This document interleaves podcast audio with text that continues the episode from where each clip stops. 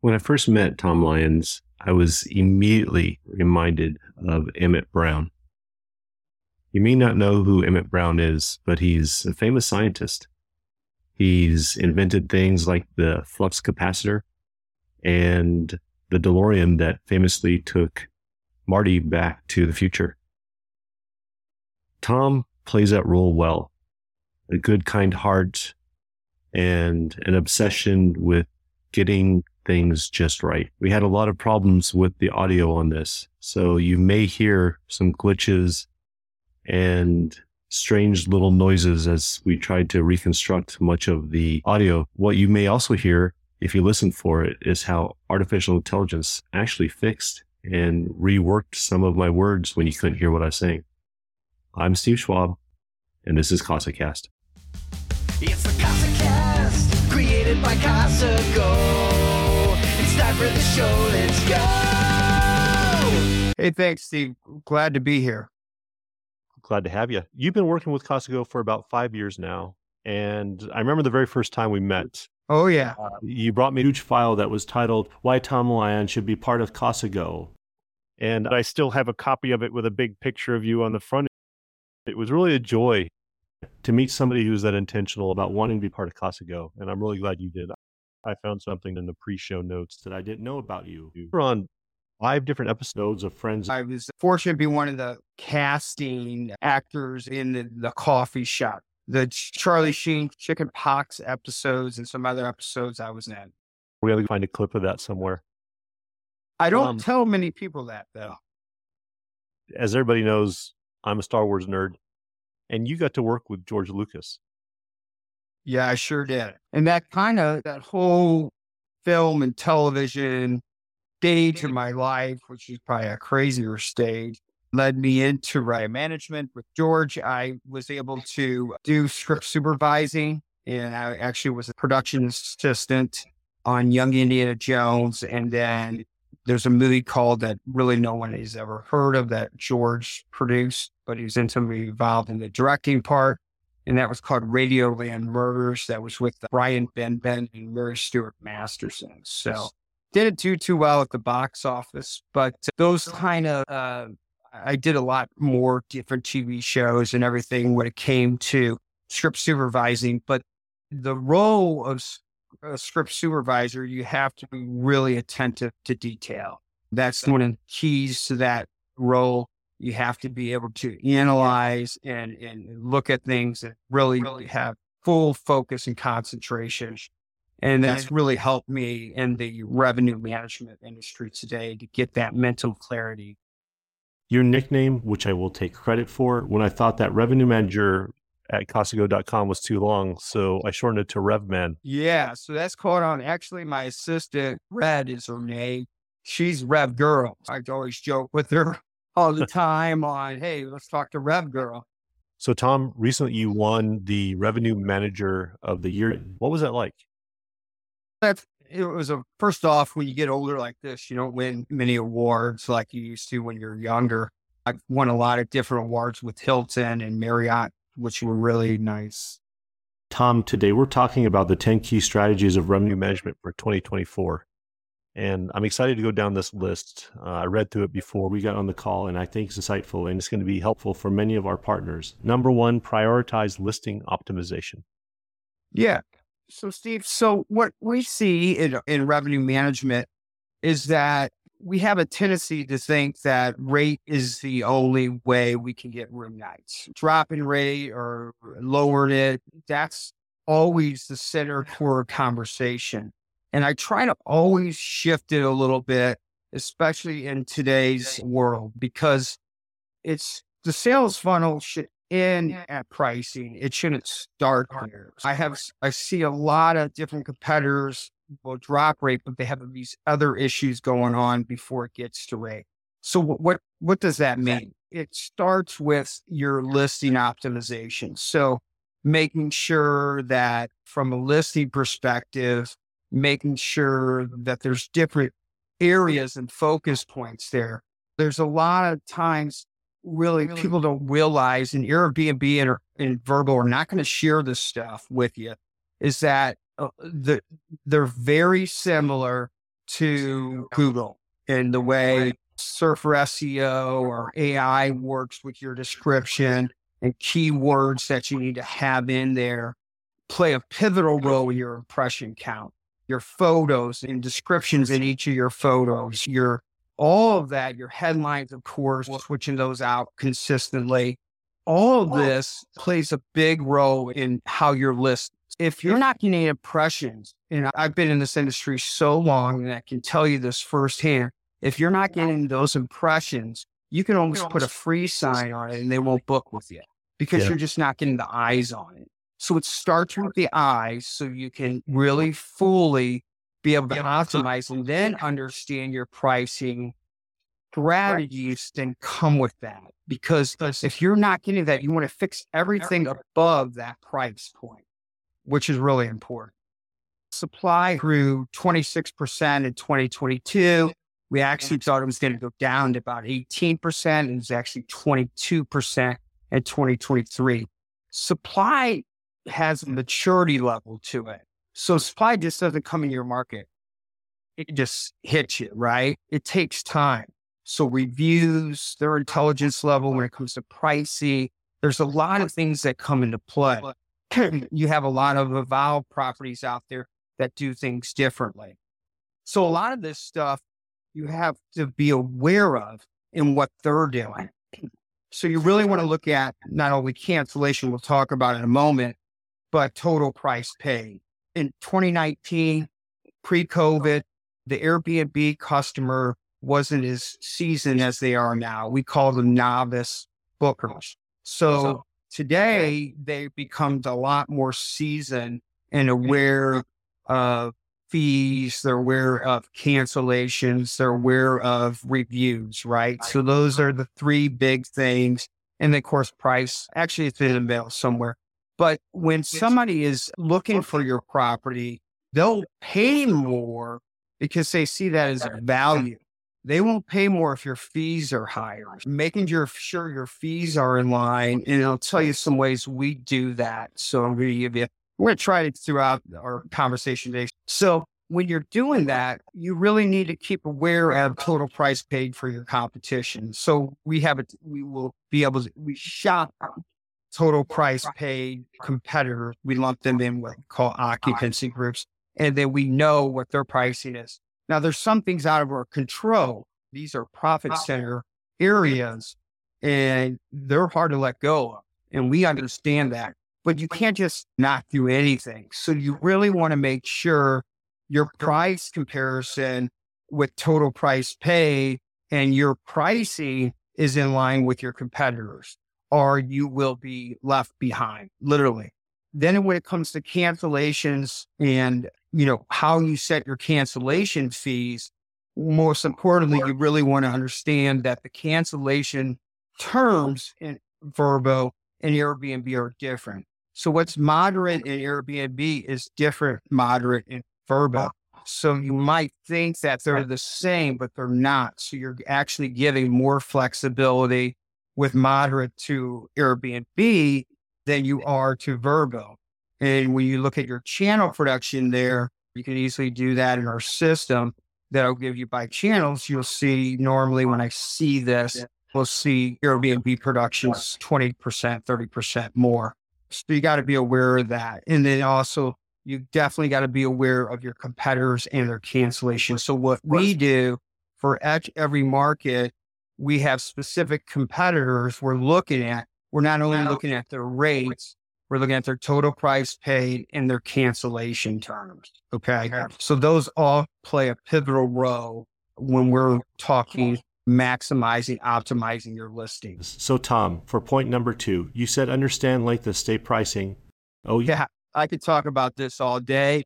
Um, I can go back one moment on the, the listings. I'll give you guys some tricks that we do. Okay. So optimization, and this goes back to length of stay pricing because these O T As love it. Okay.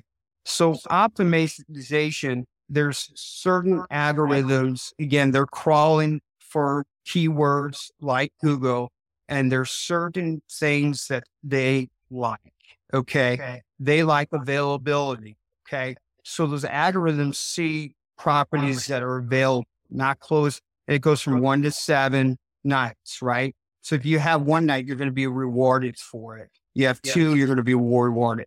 So let's just say your base minimum is a three night. We really highly recommend have a two night out there. Let's just say you don't want the two night. And this is on non-demand dates. We can, I'll talk about demand dates in a moment, but you can have it maybe at a higher rate. Okay. twenty-five percent more. Now, maybe you don't take one night stays, but you get with the owner to say, hey, we're going to charge one nights on non-peak dates that are the same price as a two. Okay. And I'm not saying you can do that. This, every location's different. Now that then will re- reward you when it comes to impressions. And everything I talked about so far is eyes on the prize, is eyes on your unit. So you're trying to get as many impressions as you can. That should be your one of your number one goals before the price. So when you are able to do the one night stays, and even at one hundred percent, those O T As love that, and you're going to get more search recognition. They have grade a grading on each listing. So they're looking at seventy, sixty, and th- these are some things they're going to grade you up on. Okay. Okay. So that's one important role. The second thing we do a lot, and I came up with this new strategy uh, in no, uh, actually probably in October of last year. It's been working great. We use a lot of max yield maps. Okay. So we do a lot of pricing changes using a, a, a yielding map by occupancy and price differentials. Okay. So a lot of the pricing tools out there, like Beyond, Wheelhouse, et cetera, they only price you for one night stays. So they're only looking at demand for one night. Okay. And they do change pricing. Okay. Which is good. Now, the more you're doing price changes, these algorithms for those O T As, seeing that, and they're grading you up. So what we do with our yielding maps, we put, we don't go from, let's just give an example, ninety days out, you're at five percent, ninety days out, you're only ten percent occupancy on an occupancy crew, and you want to take it down five percent. Then we do ninety-five, ninety-two, and there's all these percent drops, right? We don't go from five to seven or five to ten like everyone else does using max yield. We go by small percentages, and then we get in our impression counts go up. So when I do these tests, I have a tendency to do them at certain locations, and I'll yeah, talk to the, uh, actually we're doing a lot of tests right now. I can name like a, right now we're doing one at Sun Valley on different thing. But when I do these tests, then I analyze it after X amount of days to see how it works. And then I start implementing other places. Based on doing these percent changes on those properties, I was able to gain fifty-five percent higher impressions than I was uh, same time last month, same time last year, et cetera. So again, those little things help out. Now, when it comes to length of stay, the same scenario is that if you're right, you, you have an opportunity to price on different length of stays, two, three, four, five, six, seven, and you got an opportunity to do different pricing. Okay. So it's dropping again. They love that too. Now on to total, you know, why we do this. So length of stay was really big for us at Hilton. We rolled it out back in the early two thousands. We saw great RevPAR gain. Okay. We didn't have the technology for years at CasaGo. When I got there, I wanted it and we couldn't do it. They finally, two years later, were able to do it, but didn't seek the O T A. So I'm like, okay, this is not going to do me any good. So we finally were able to get it uh, last year, and we've had so much success with it.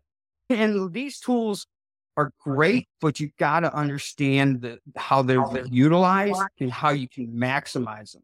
So for example, what I was mentioning, those pricing tools, Beyond, et cetera, are looking at one night stays, right? Now they're coming out with some length of stay stuff. It's not there yet, but when you're looking at a, a certain day, let me give you an example, next Friday, okay? Well, let's yeah, next, let's do this weekend because it's M L K. So you're looking at Saturday night, right? And this is two to three months ago. You're going to set that up with a two, three, four, five, six, seven. Your base minimum, which normally your competitors are doing, is maybe a two-night stay. For maybe that weekend is a three. So what happens is all your competition is pricing two, three, four, five, six. They'll do some discount on those seven-day, but it's always the same price. The five-night customer holds a lot more value to us than the two-night customer. So it gives us some shoulder dates. It gives us some higher RevPAR increases. So why would you do the same rate? Also, compared if your base minimum is two, for that day, your demand coming in for two night is about, let's just say eighty percent, eighty-two percent of the whole demand for that arrival date. Now, now for three night, that demand might be fifteen, or probably for three night might be eleven or, or ten. Then four night, there's some demand coming in there for four, five, six, seven. If you think about it, what we call revenue management is it's like a rubber band. It's elastic, right? Based on demand. Why would we have the same rate if the demand is a lot less? So you're looking at it a little differently. So you want to have different price points for each of those that kind of matches your demand percents for those, for those days. Once you do that, and we see it pretty much every year, you gain RevPAR, and that's the name of the game, over a whole month period, because you're getting more fours, fives, sixes. You're getting higher rated twos and threes. And overall, you're going to be a lot more successful. And how we look at our success there is we can go into L S I or key data. I like L S I for this type of stuff. And you'll always see us, the market leaders, when it comes to length of stay. We're usually beating about one point six to two point five. on length of stay for, and that's a variance wise on length of stay. So again, Hilton and Grade and Airbnb do it and how to do it. We have a lot of times, let's just say M L K Day. At one time, we might have had a three night on there as our base minimum, but we might have had a two night because we weren't really sure. It might have been seventy percent more than the three night. As time goes, you're not only dropping your price overall, you're driving that price too. So maybe, hey, I'll take a two night now, but maybe it's only twenty percent more. To eventually, if the market is, is lower in demand, you would take overall two night, take that off. And same with your three, you might lift up a discount with it. So not only, and then there are four, five, six, you're doing different percent discounts. I know that sounds challenging. We know it's a big leap. That's the kind of stuff we do at CasaGo to be successful. And we can always help you with this. So stuff. Tom, you put down for point number three, know your tools. There's a lot of great pricing tools out there, okay? And you got to understand every market is different. And we have, one of the things I have the ability to do, and what really helps, is that I'm in a lot of different cities and I see what's going on in different markets. What works in one market doesn't work in the other. I can tell you that. Let me give you an example. There's really the the, the big core one we're, we could talk about is market-based pricing. And that would be Wheelhouse, Beyond, et cetera.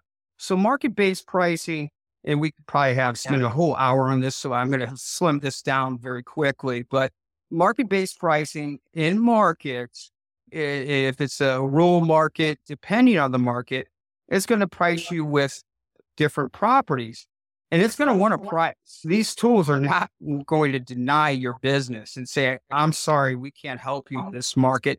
There's better tools out there for you. They're not going to do it.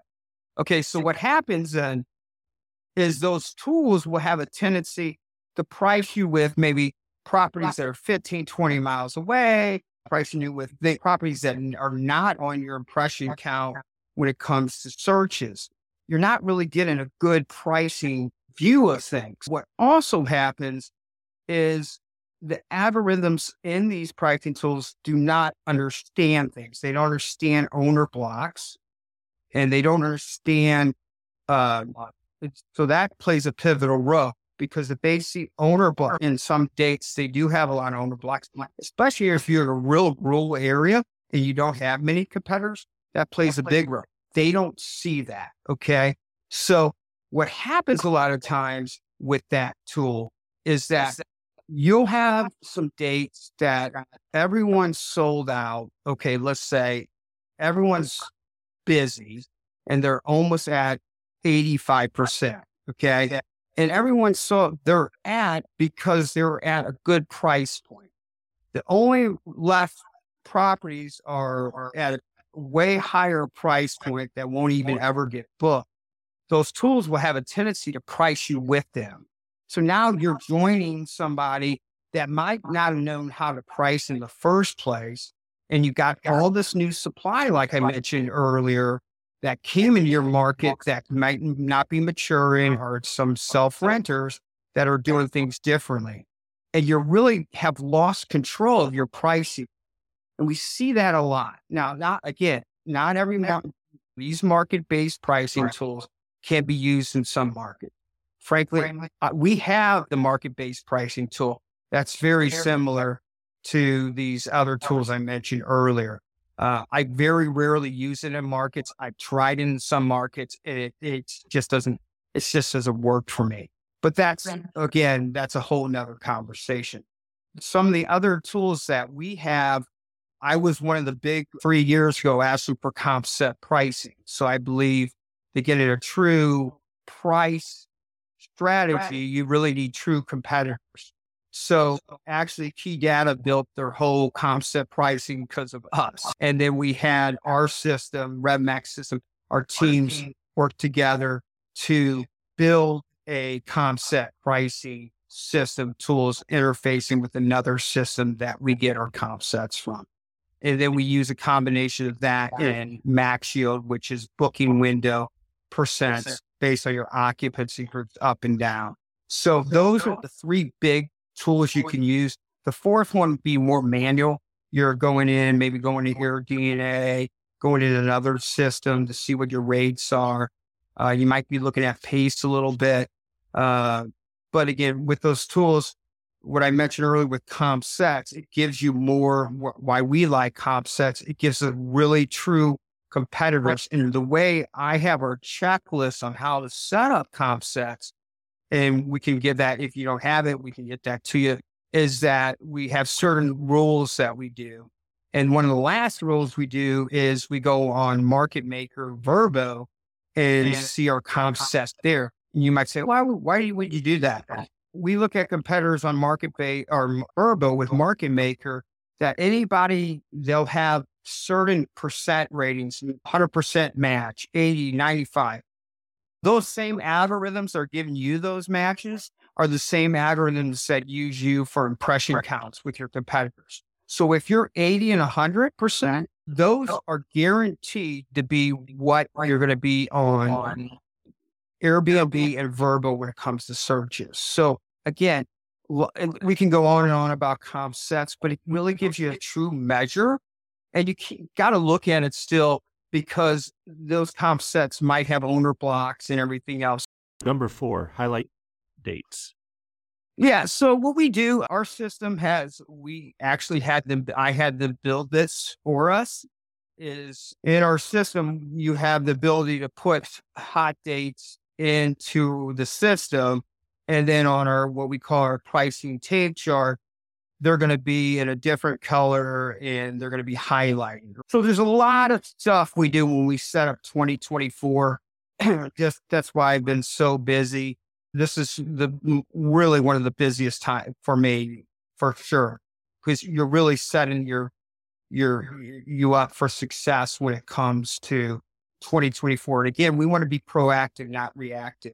So having all your hot date in our in the system, making sure you either have season-based uh, pricing for each of those hot dates, depending on the demand level, is really important. So I see a lot of times when we build our seasons, we don't have certain seasons for certain events. Some don't need it. You could just basically do your pricing in the system. However, some really do. And then through the year, I, I've created checklists for revenue management that here's things you should be looking at daily. Here's things you should be work, looking at twice a week, three times a week. Hot dates is something you definitely want to have. three times a week, you're looking at seven day pace is the one thing you look at for that. So you're seeing seven day pace and then thirty day pace, what it picked up. So you're looking at seven day pickup, thirty day pickup, and you're seeing how it's picking up and what rates they're picking up at. So what we like to do with hot rates, we like to be one of the highest in the market. We want to start there, and then we can always could drop or lower as we get forward. It's very hard to go from lower to higher because you're already booked. Mm-hmm. It's gone. So you want to see how the market starts playing out at that three sixty-five level, the two forty level. In one twenty, then you start, okay, what's going on? Then you might be starting to drop. Your max yield map takes over a little bit. So it's critical when we see these economy drops to not get in the frame of mind, I got to lower my rates all the time.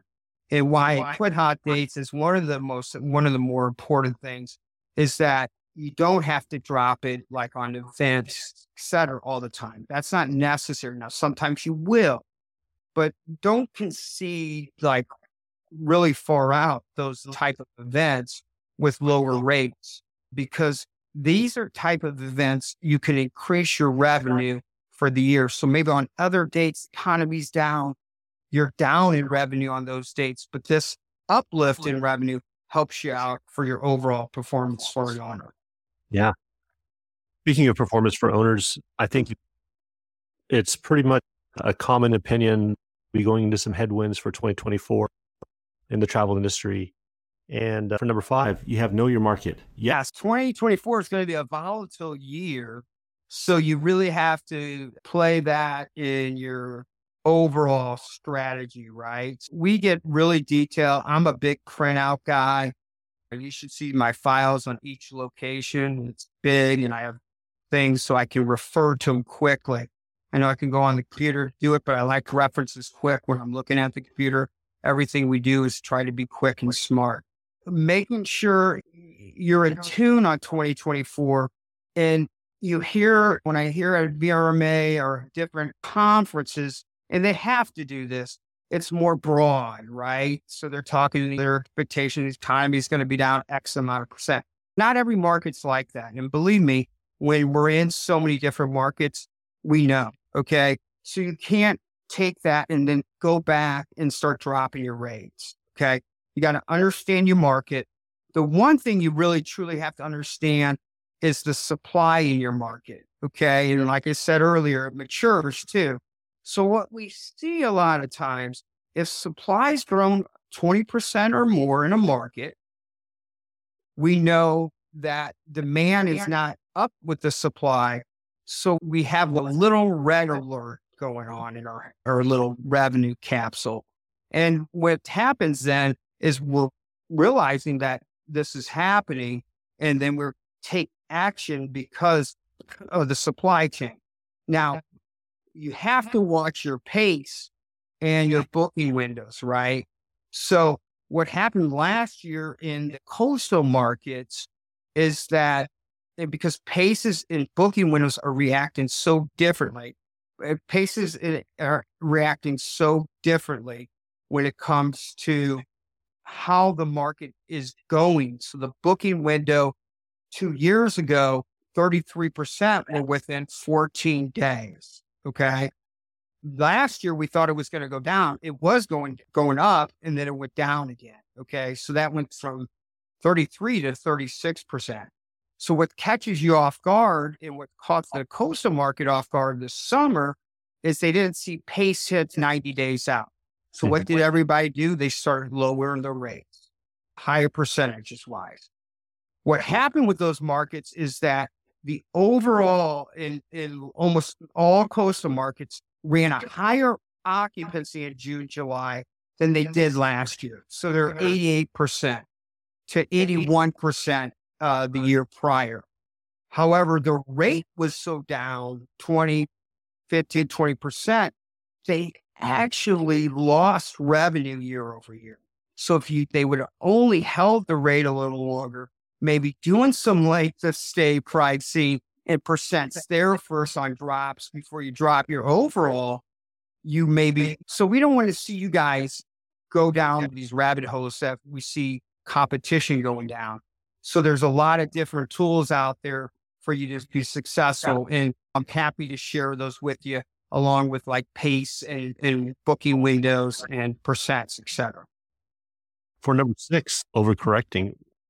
So one first thing I suggest is take a deep breath and take a walk around the block if you have to, or wherever you're at, and think about what you're doing, okay? Because every decision you make on pricing has an effect on things, right? You have to be, you have to look at risk percents, uh, probability factors upon being booked. And then you have to look at own, you have to get, understand the owners. Now there's some owners that really care about occupancy. That's all they want. And some owners, they don't, they want the rate higher. So you got to know the, and I'm going to talk about owner relations next, so it segues into it, is that you really have to understand the owner's objectives and goals, right? Your goals might not be aligned with theirs. So you really want to get those aligned together. And then with those alignment, you come up with the best strategy that can maximize that revenue based on their goals. So again, yeah. making sure when you do look at things and you overcorrect, there's got to be a good reason for it. You're not just dropping and saying, hey, I'm fifteen days out and the market's only eighty percent and I need to drop my rate. You didn't look at the pace last year, et cetera, was eighty percent and then went to one hundred percent and they sold out. So there's different things you have to look at. And I really urge you to do those, because every time you drop rate, it plays a pivotal role. You know, what's great about our system, when I look at constantly in our pricing tape chart, our, is our occupancy this year, our rate this year uh, per occupancy group, and then our RevPAR, right? And I look at what it was last year. Am I down in rate or am I up in rate? Then I look at my competitor, because we have L S I competitor data. How are they doing? And then I could come up with a more rational decision on why I'm making this change. Yeah. You mentioned earlier, and around this, because at the end of the day, with homeowners' inventory, or having the inventory, uh, keeping the owners in the loop. Tell me about some ways you keep owners in the loop, or some that uh, partners can. I did a lot of different with our franchises and managed properties. Uh, and new, a newsletter for them, let them know how twenty twenty-three went, to how twenty twenty-four went, share with them, even though maybe their market was down, we were leading the competitors by X amount, et cetera. And then let them know up front, based on what we're seeing in the market, there's going to be some new strategies in place that we're going to have to do, that your rate might be lower than it was last year. So you're getting that up front. You want to make sure uh, our system has floor rates for every property. You want to make sure your floor rates are in line with theirs. Now, when they send you something, and I see this happen a lot, they'll say, an owner will say, hey, I want my floor at five hundred dollars. And the property manager will just accept it, send me an email and say this. I'll say, hey, wait a moment. Okay, have we educated him? Have we talked to him about what is his goals? What is his objectives? And a lot of times when we have a, a one, one-on-one conversation, we have that education, really talk through things with them, because owners are similar to us. They'll make irrational decisions real quick. And I see it all the time. I just had a property literally today that I urged him not to have a floor rate of fifteen hundred dollars, especially over a certain day. And this was like three weeks ago. I switched it, and they pleaded with me today. Hey, can you switch it to lower it? Yeah, sure. But again, these things are coming up. Having the opportunity to talk to them, educate them. As a property manager, we're always happy to help you and edu- for you to educate your owners. So sometimes I know when I spend time on the phone with someone, or a meeting, a Zoom meeting, et cetera, I have a tendency to spend more time with that, with you guys. And my reasoning for that is I want to explain things to you so you're better at able and able to educate our owners in a second one. We want to make sure that owners know that revenue management is one of the top priorities, why they should come with us. And yeah. we need to convey that to them, that they have the confidence in us to do revenue management and lead the market. I feel like that could be a whole podcast unto itself. Before we go, since we are running out of time, what's your favorite letter from the credo? Owner-centric. It, for me, is the core of everything we do. Because every day, that owner is putting confidence in me to do the best job I can when it comes to pricing and, and rates. They might have took their life savings to invest in a property. They might have, this is a second property, et cetera. And there's so many different areas there and objectives and why they bought the property itself. I love talking to owners. Thanks. It's the CasaCast. We're so luxurious. CasaCast. They all want to be us. CasaCast.